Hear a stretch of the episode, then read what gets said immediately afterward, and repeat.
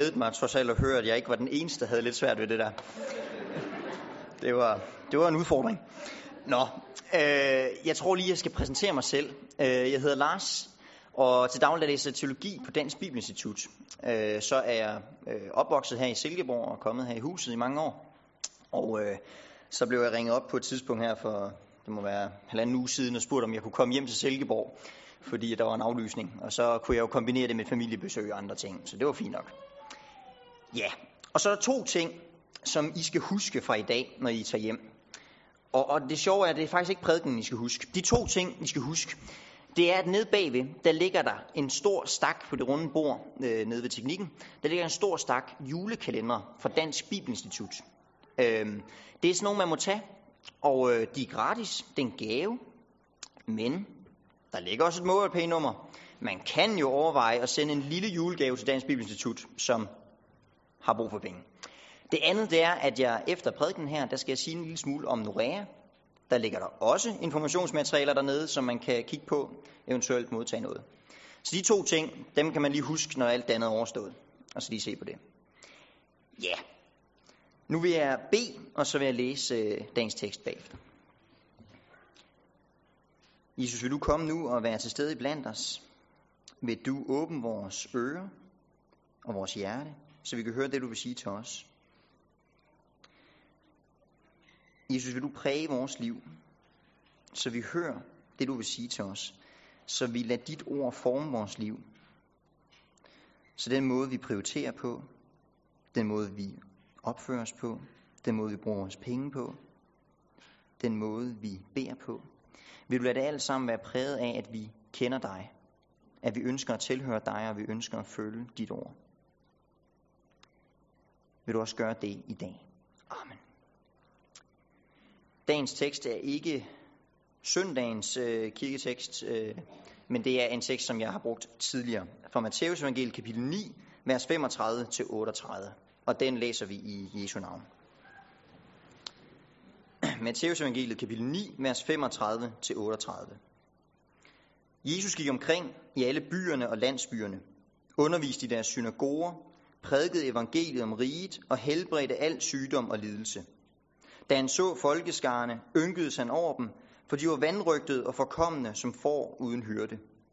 Da sagde han til sine disciple, Høsten er stor, men arbejderne få. Bed derfor høstens herre om at sende arbejdere ud til sin høst. Amen.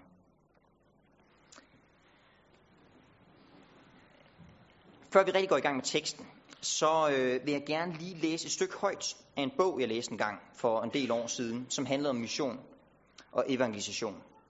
Og det var et meget tankevækkende citat, som jeg stregede under, og som jeg nogle gange har vendt tilbage til. Det lyder sådan her.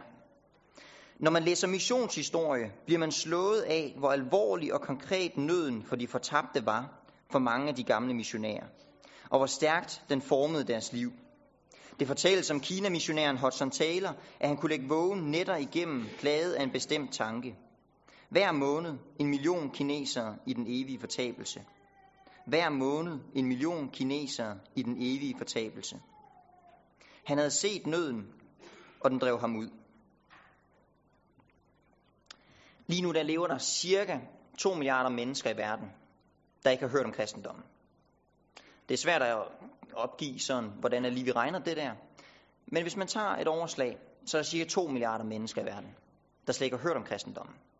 Dertil kommer så alle de mennesker, som har hørt om kristendommen på den ene eller den anden måde, men har valgt at afvise det, eller er nominelt kristne, men ikke synes, at det er specielt vigtigt for dem. Hvis vi bare tager de 2 milliarder, som slet ikke har hørt om kristendommen, så er der 45.000 af dem, der dør hver dag. Hver dag der er der 45.000 mennesker, der dør, uden at have hørt om Jesus. Det er cirka det, der bor i Silkeborg by. Hver dag. Så er de væk. Uden at høre evangeliet. Og når man hører sådan nogle tal, og når man sådan bliver stille for det, så det første, der slår en, dag, det kan vi jo ikke nå at gøre noget ved. Det er simpelthen for uoverskueligt. Der er for mange mennesker, vores ressourcer slår ikke til. Selv hvis vi valgte at sige, nu bruger vi alle vores penge, og vi sender samtlige LM'er og kristne mennesker i Danmark ud som missionærer, så er det bare en dråbe i havet. Vi kan jo stadigvæk ikke nå at gøre noget. Og derfor så er der et specielt ord, som jeg tror, vi skal hæfte os ved i dag. Som jeg gerne vil have, at vi tager med hjem.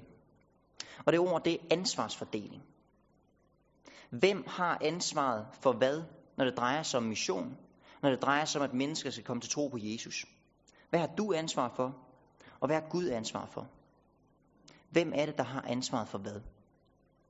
En ansvarsfordeling. Fordi vi har ikke en chance for at nå det alle sammen.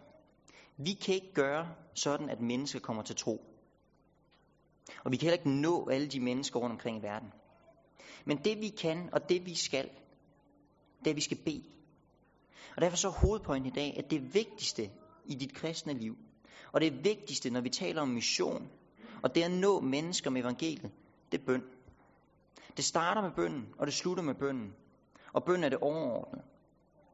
Alt andet, alt andet vi foretager os som kristne mennesker, for at mennesker skal lære ham at kende, det er sekundært. Bønnen er det helt centrale og det vigtigste. Fordi hvis vi mister det perspektiv, at det er Gud, der gør noget, og det er Gud, der gør forskellen, og det er ham, der skaber troen i menneskers hjerter, så kan der kun ske en af to ting. Enten så begynder vi at blive lidt hormodige omkring, at det er os, der gør en stor forskel. Men hvis man så løfter blikket og ser, hvor lidt vi egentlig gør, hvor lidt forskel vi egentlig gør, så kan man nærmest ikke blive andet end deprimeret. Fordi hvordan skal mennesker så nå at lære Jesus at kende, hvis det er os, der gør forskellen? Og derfor er det vigtigste ikke, at vi gør noget. Men det vigtigste er, at vi beder til Gud, og så gør han noget. Og derfor så bønden, det er missionens pulslag. Mission er mange ting, men det er først og fremmest forbøn. Og jeg vil gerne øh, kigge en lille smule på konteksten her i Matteus evangeliet, for lige at, at for se, se, hvordan taler Jesus om det her. Vi er på det her tidspunkt, hvor Jesus siger det her til sine disciple, øh, op i Galilea, op nord på Israel. Vi er i, i, sådan, i en periode af, af Jesu øh, tjeneste på jorden, hvor han ikke er begyndt at tale så meget om hans død på korset endnu. Men han fortæller det her øh, til sine disciple, og så sker der det lige bagefter, at han holder en udsendelsestale til de 12 disciple. De skal sendes ud. Men det de får at vide i kapitel 10, vers 5-6 er, at disse 12 sendte Jesus ud og befalede dem. Følg ikke vejen til hedningerne, og gå ikke ind i samaritanernes byer, men gå derimod til de fortabte for af Israels hus. Gå ud og prædik, himmeriget er kommet nær. Altså, gå ikke til hedningerne eller samaritanerne, men I skal gå til de fortabte for af Israels hus. For en umiddelbar betragtning, så strider det jo lidt mod vores tankegang. Er det, ikke, er det ikke alle, der skal høre om Jesus? Hvorfor er det så kun jøderne, det ligesom bliver forbeholdt på det her tidspunkt? Det tror jeg, det er fordi, det er et bestemt tidspunkt i frelseshistorien. Efter Jesu død og opstandelse, der hører vi om i Matteus evangeliet kapitel 28, at Jesus siger, gå ud og gør alle folkeslagene til mine disciple. Og det er den besked, de får. Det er den besked, vi er efterladt med. At vi skal gå ud og gøre alle folkeslagene til Jesu disciple. Men på det her tidspunkt, der får de den anden besked. Gå til de fortabte for Israels hus. Og så skal de ikke spekulere på hedningerne og samaritanerne. Det kunne måske have været aktuelt at gøre det, men det skal de ikke, fordi det er ikke deres ansvar. For på det her tidspunkt i frelseshistorien, der er det det her, de får at vide. Og det betyder, at uanset hvad for en besked vi har fået, og hvornår man har fået den igennem frelseshistorien, så er det Gud, der har ansvaret for, hvornår det ene og det andet skal ske. Det er ikke disciplinens ansvar, hvornår hedningerne og samaritanerne skal indlemmes i Guds rige. Det er Guds ansvar. Og forløbig, så er det Israels hus, de skal gå til. Fordi det er det, Jesus siger. Efter Jesu død og opstandelse, så sker der jo faktisk en, en, en kæmpe omvæltning i kirken. Man, man, øh, man bliver overrasket over, at, at hedningerne også skal være en del af kirken. Det kommer som en overraskelse for rigtig mange. Og noget af det, som man så spekulerer på, jamen når nu Messias er kommet, og hedningerne også skal ind, hvad så med jøderne? At de så, skal de så ikke høre noget? Og det er noget af det, Paulus svarer på i Romerbrevet. Han svarer på mange ting, men i kapitel 11, der spørger han i vers 1. Jeg spørger nu, har Gud da forkastet sit folk? Han forkastet jøderne. Og så svarer han aldeles ikke. Og så får vi at vide i vers 25 og 26 i kapitel 11. Brødre, for at I ikke skal stole på jeres egen klogskab, vil jeg have, at I skal kende denne hemmelighed, der hviler forhærdelse over en del af Israel, indtil hedningerne fuldtalligt kommer ind. Så skal hele Israel frelses. For at I ikke skal stole på jeres egen klogskab, så skal I vide det her. Der var en tid, hvor I fik at vide som disciple, at I skulle gå til de fortabte for Israels hus. Så dør Jesus, han opstår, så får de beskeden, gå ud og gør alle folkeslagene til mine disciple, og nu ser det anderledes ud. Pludselig virker det til, at jøderne ikke tager imod den messias, de er blevet lovet. Er det så, fordi de er forkastet? Nej, siger Paulus. I skal slet ikke stole på jer selv i det her. I skal slet ikke gå og lave matematik på det. Men I skal høre, hvad jeg siger her. Der kommer en dag, hvor Israels folk skal omvende sig igen. Hvor jødernes folk skal blive kristne. Kom til tro på Jesus som deres messias. Og det er ikke noget, vi kan kalkulere frem. Det er ikke noget, vi kan arbejde til, at nu sker det. Det er fordi, vi laver en særlig strategi. Men det er fordi, at en dag, så opfylder Gud sine løfter. Og så sker det. Fordi det er ham, der driver historien fremad. Det er ham, der er historiens herre. Og det er ham, der skaber troen i menneskers hjerter. Det er ikke overladt til os, men det er overladt til ham. Og så er der jo noget, vi skal alligevel. Vi skal bede, vi skal give, og vi skal arbejde. Men vi skal gøre det sådan, at vi skal gøre det som om, at meget afhænger af os. Vi skal bede, og vi skal give, og vi skal arbejde, som om meget afhænger af os. Men så skal vi huske på, at alting afhænger af Gud i sidste ende. Og når jeg siger, at meget afhænger af os, nogle gange så siger man, at vi skal arbejde, som om alting afhænger af os. Det tror jeg faktisk ikke er en specielt sund måde at tænke på. For det afhænger ikke kun af mig. Det afhænger af mange kristne mennesker ud over jorden. Men jeg skal arbejde, som om meget faktisk afhænger af mig. Jeg skal give, som om meget afhænger af mig. Jeg skal bede, som om meget afhænger af mig. Og i det, der skal jeg huske den ansvarsfordeling, der er, at det hele afhænger af Gud. For ellers så knuses jeg under vægten af den opgave, vi har fået. Det er det første.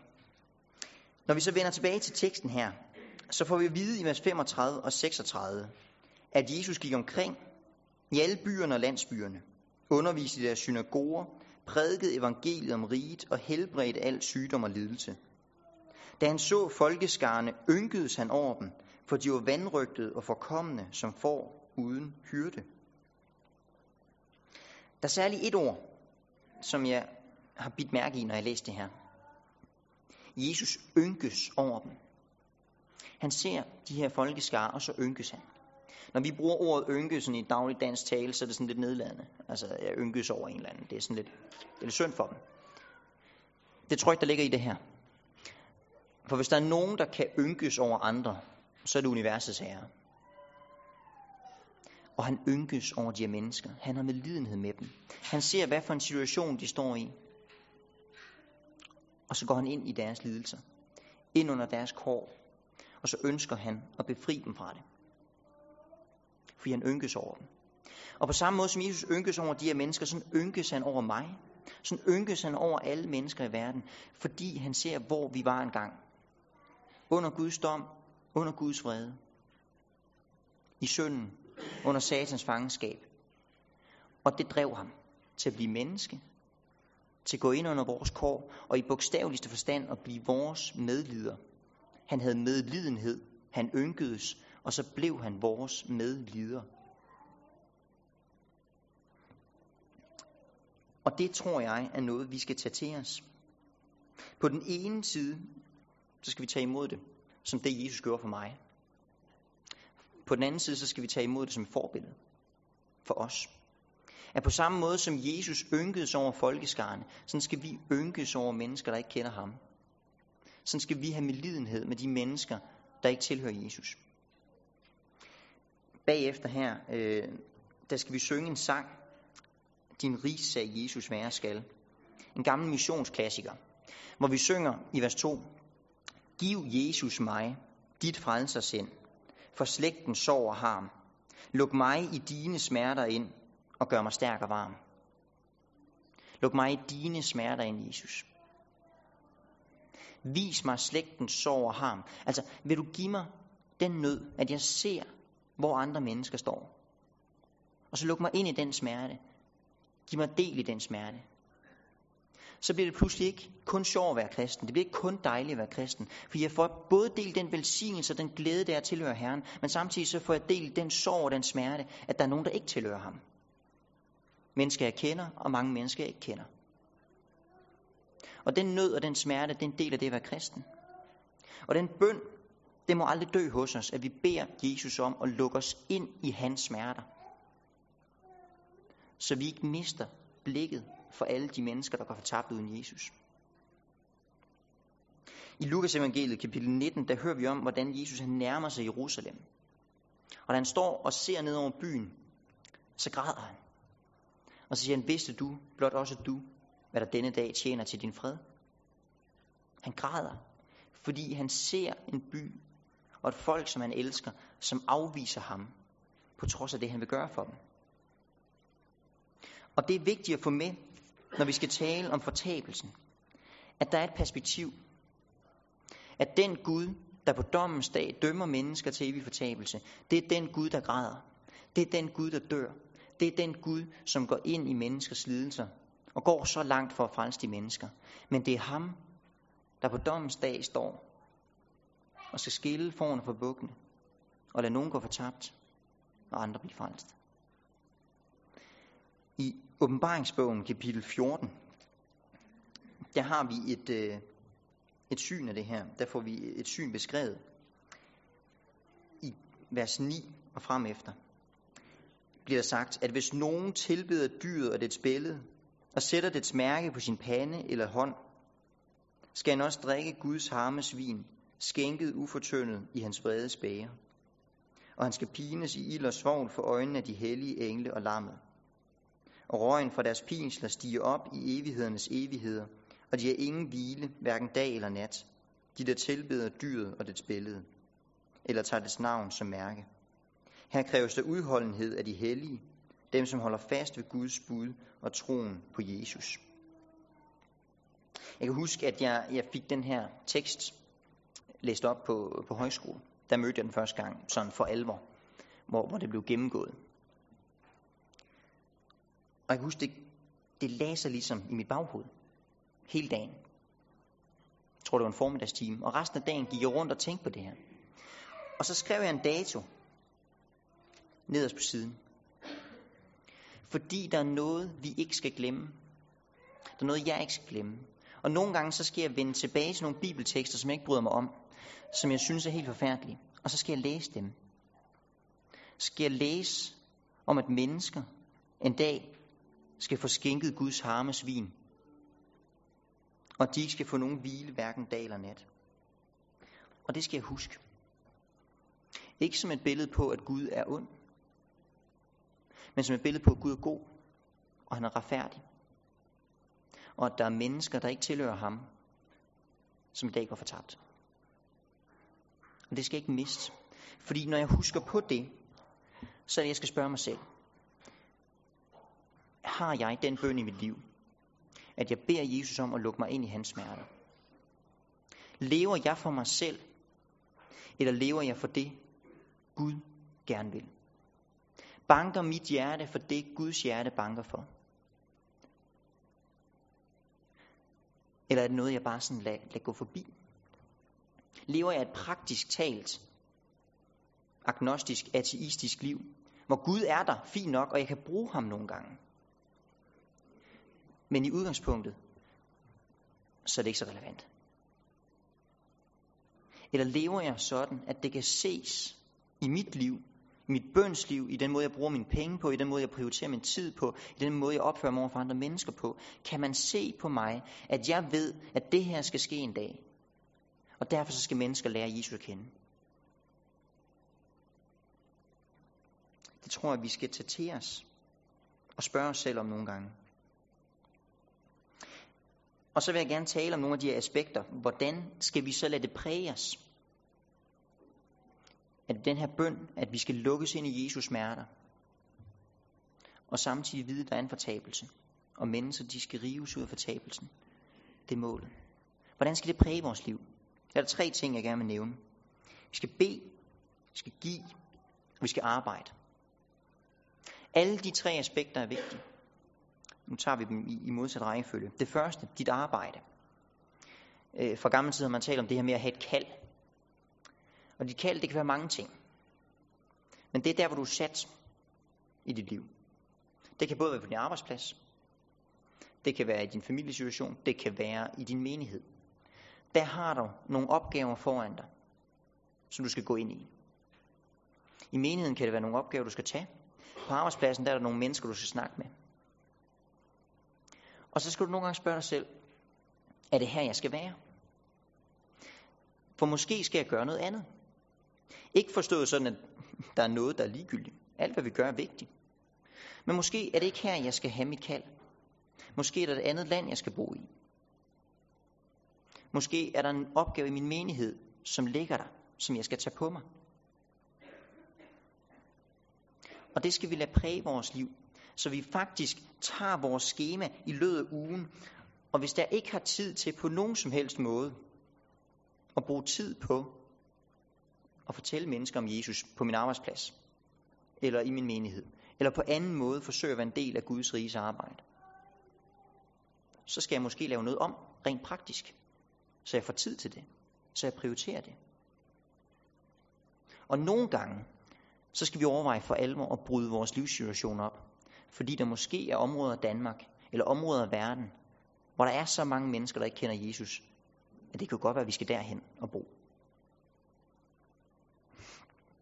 Arbejde. Det næste, det er at give. Det er meget, meget forskelligt, hvordan vores øh, økonomiske situation ser ud. Det er meget, meget forskelligt, hvor, hvor mange penge man har. Men uanset hvad, så er vi meget privilegerede i Danmark. Vi er meget velhavende. Og når man læser det nye testament igennem, så er der en ting, der bliver klart. Spørgsmålet er ikke, om du skal give penge til Guds riges arbejde. Spørgsmålet er altid, hvor meget skal du give til Guds rigs arbejde? For at du skal give penge, det giver sig selv. Det er en selvfølge. I Efeserbrevet, der skriver Paulus til øh, menigheden, hvor han beskriver det nye liv. Hvordan er det at blive kristen? Og så skriver han i kapitel 4, vers 28, at den, der stjæler, må ikke mere stjæle, Man skal tværtimod slide i det og selv frembringe noget godt med sine hænder. Ikke for at forøge sin egen levestandard, ikke fordi, at det er dumt at stjæle, men fordi, at så har han noget at give af til den, der har behov for det. Hele Paulus' logik, hvorfor skal du ikke stjæle, og hvorfor skal du så tjene penge i stedet for? Men det er ikke så, du skal hæve din egen levestandard, det er så, du har noget at give væk. For når du stjæler, så har du altså ikke så meget at give af på den måde. Men når du tjener penge, så har du pludselig fået et rådrum til at give flere penge væk. Og det er logikken. Det er logikken bag det at tjene penge i det nye testamente. Og I kan jo bare slå alle steder op i Nye Testament og tale om penge, og så spørger jeg selv, er det sådan? Og min påstand er, at spørgsmålet er ikke, hvor, om du skal give penge, men hvor meget du skal give. Det er det andet. Det første var arbejde, det næste er givertjeneste. Det sidste er bønden. For det er jo det, jeg startede med. Bønden er det vigtigste. Bønden er det mest centrale i det kristne liv. Og mission starter ikke med, at du arbejder, og at du begynder at give. Det starter med, at du beder. Så skal de to andre felter også præges i dit liv af det. Men du kan give nok så meget, og du kan arbejde nok så meget, men hvis ikke du beder, så er du ikke i mission. Så arbejder du i egen kraft, så lægger du ikke over til Herren. I vers 37-38, der siger Jesus, Høsten er stor, men arbejderne få. Bed derfor høstens herre om at sende arbejdere ud til sin høst. Man kunne godt have forestillet sig, at når nu vi ser de her folkeskare, der er vandrygtet og forkommende, som får uden hyrde, og Jesus pludselig ynkes, at han så vil sige, okay, nu er I 12 disciple, nu skal I til at få fat i arbejdshandskerne. Gå i gang, ikke? kan I se, hvor slemt det står til? Men det første, han siger til dem, det er, bed høstens herre om at sende arbejder til sin høst fordi høsten er stor. Derfor skal det, det første, du skal gøre, det er bede. Og det er der, missionen starter.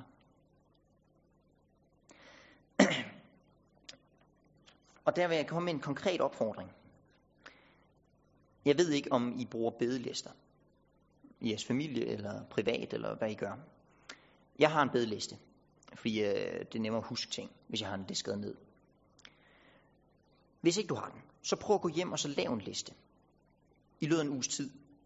Så noterer du de overordnede emner, du beder for i løbet af en uge. Skriver simpelthen ned. Så har du en liste af en vis længde, når du er færdig. Når du så har skrevet det hele ned, så skal du dele den ind i to kategorier. Hvor meget handler om mig, mig selv, min nærmeste og mit liv. Og hvor meget handler i direkte version om mission. Det er, at mennesker skal kende Jesus. Guds riges arbejde. Guds ære. Hvor meget handler om det? På Dansk Bibelinstitut, der har vi hver øh, tirsdag har vi en lærerandagt, og de andre dage, der har vi så nogle andre, der lige læser tekststykke. Og det efterår, hvor jeg startede på Dansk Bibelinstitut, der var det, vi læste, øh, det var Paulus' bønder. De bønder, han skriver og formulerer i brevene. Dem læste vi op. Og det, der slog mig, det var, at Paulus han beder ufattelig lidt for sig selv. Han skriver ufattelig lidt om hans egen situation. Men det han skriver om, det er, vi takker altid Gud for jer. Jeg beder for den her menighed. Kunne I tænke jer at bede for mig? Ikke for, at jeg skal få et nemmere liv, men for, at evangeliet må få åbne døre, så jeg kan forkynde evangeliet for nogen. Det, der centrerer sig i Paulus, det, der er det centrale i Paulus' bønsliv, det er, at Guds rige må blive fremmed, at mennesker må lære ham at kende. At mennesker må komme til tro på Jesus. Det er det, der fylder i Paulus' bønsliv. Og så kigger jeg på mit eget bønsliv, og så må jeg spørge, hvor mange gange og hvor meget fylder det her i mit bønsliv? Sammenlignet med alt det andet, jeg beder om. Og nu er det ikke fordi, at der er noget galt i at bede om alt ens egen personlige ting. Overhovedet ikke. Jeg synes ikke, vi skal lade være. Spørgsmålet er bare, om vi så måske ikke skulle bede lidt mere. Så vi fik tid til det andet. Og eventuelt skulle man lave en liste. Og helt konkret, når det nu er det her med at sende arbejdere til sin høst, husker vi at bede om, at den her børneklubpost, som er ledig, husker vi at bede om, at nogen må se den opgave og gå ind i den. Beder vi om, at den her menighed, der mangler en præst, må få en ny præst. Beder vi om, at de missionærer, der mangler rundt omkring i LM's missionslande, at der må være nogen, der hører det kald og rejser ud. Fylder det noget i mit bønsliv? Eller er det kun noget, der fylder, når jeg kommer ned om søndagen, og så husker vi at skrive det ind i kirkebønnen? Og det er også godt. Men husk også at bede for det derhjemme. Så mit bønsliv ligner Paulus' bønsliv mere end det lignede mit eget bønsliv for år tilbage. For det at være kristen, det er også at vokse i sin relation til Gud. Og dit første og dit største og dit vigtigste kald, det er at være sammen med ham. Det er at komme med alt til ham. Men også i det at lægge mere og mere frem for ham. Og i det også se det, som Gud peger på. Og så giver han dig nogle ting på hjerte. Ikke fordi, at det nu bare er dit, men fordi du skal give det tilbage til ham. Så peger han på en opgave og siger, han, den opgave er vigtig. Og det første du gør, det er at sige, ja det er den. Og nu vil jeg give den tilbage til dig, for du er høstens herre. Vil du sende arbejdere? Eventuelt mig, men ellers nogle andre. Og det er det vigtigste som kristen. Og det er det vigtigste i at være i mission. Det er at bære ting frem for Gud i bøn. I Romerbrevet kapitel 9, der øh, beskriver Paulus en situation omkring Israel, hvor han siger, jeg taler sandt i Kristus. Jeg lyver ikke, og min samvittighed kan i helligånden bevidne, at jeg har en stor sorg, der altid piner mit hjerte. Jeg vil ønske, at jeg selv var forbandet og skilt fra Kristus, hvis du kunne hjælpe mine brødre og landsmænd. Paulus har en stor sorg, der altid piner hans hjerte. Og jeg tror, det er forklaring på, at Paulus beder så meget. Fordi der er noget, der er en sorg for ham, så lægger han det frem for Gud. Og i mit eget bønsliv, der ser jeg ikke altid den store sorg. Hvad, hvad er så løsningen? Jeg tror ikke, løsningen er at frembringe en eller anden falsk sorg og smerte, som man ikke kan være i. Men det er bare at begynde at bede for det. For det, jeg beder for, det bliver levende for mig. Og det, der er levende for mig, det er også det, jeg beder for. Der har en selvforstærkende effekt at bære ting frem for Gud. Så bliver det lagt på mit hjerte, så lægger jeg det hen til Gud. Så bliver det lagt på mit hjerte, så lægger jeg det hen for Gud. Det, jeg beder for, det bliver levende for mig. Og det, der er levende for mig, det er det, jeg bærer frem for Gud i bøn. Og det vigtigste, vi kan bære frem for ham, det er at bede for menneskers frelse. For det er der, mission starter. Og nu vil vi bede. Jesus, vil du give os del i dit frelsersind, så vi ser nøden og smerten omkring os, så vi ser de mennesker, der ikke tilhører dig. Både dem, vi kender, som vi er nær på os, tæt på os, men også alle de mennesker rundt omkring i verden, der ikke tilhører dig. Vi beder dig om, at du må sende arbejdere til din høst. Konkret beder vi dig for de missionærer, der mangler i LM's internationale arbejde. Vil du kalde mennesker til de opgaver? Vi beder dig også for de lokale øh, opgaver, der er rundt omkring i landet. At mennesker må se, at de skal gå ind i det. Og vi beder dig for den økonomiske situation i de kristne organisationer, at vi må forgive os sind, så vi kan blive ved med at drive mission. Og så beder vi dig om, at du må forandre vores liv og vores bønsliv, så vi må bede for det, så vores hjerte banker for det, dit hjerte banker for. Så vi bærer missionens sag frem for dig, du der er høstens herre. Og vi takker dig, fordi at du har ansvaret for menneskers frelse. At det ikke er vores ansvar, men det er noget, du står for. I Jesu navn. Amen. Nu synger vi øh, den her din rigssag, Jesus være skal,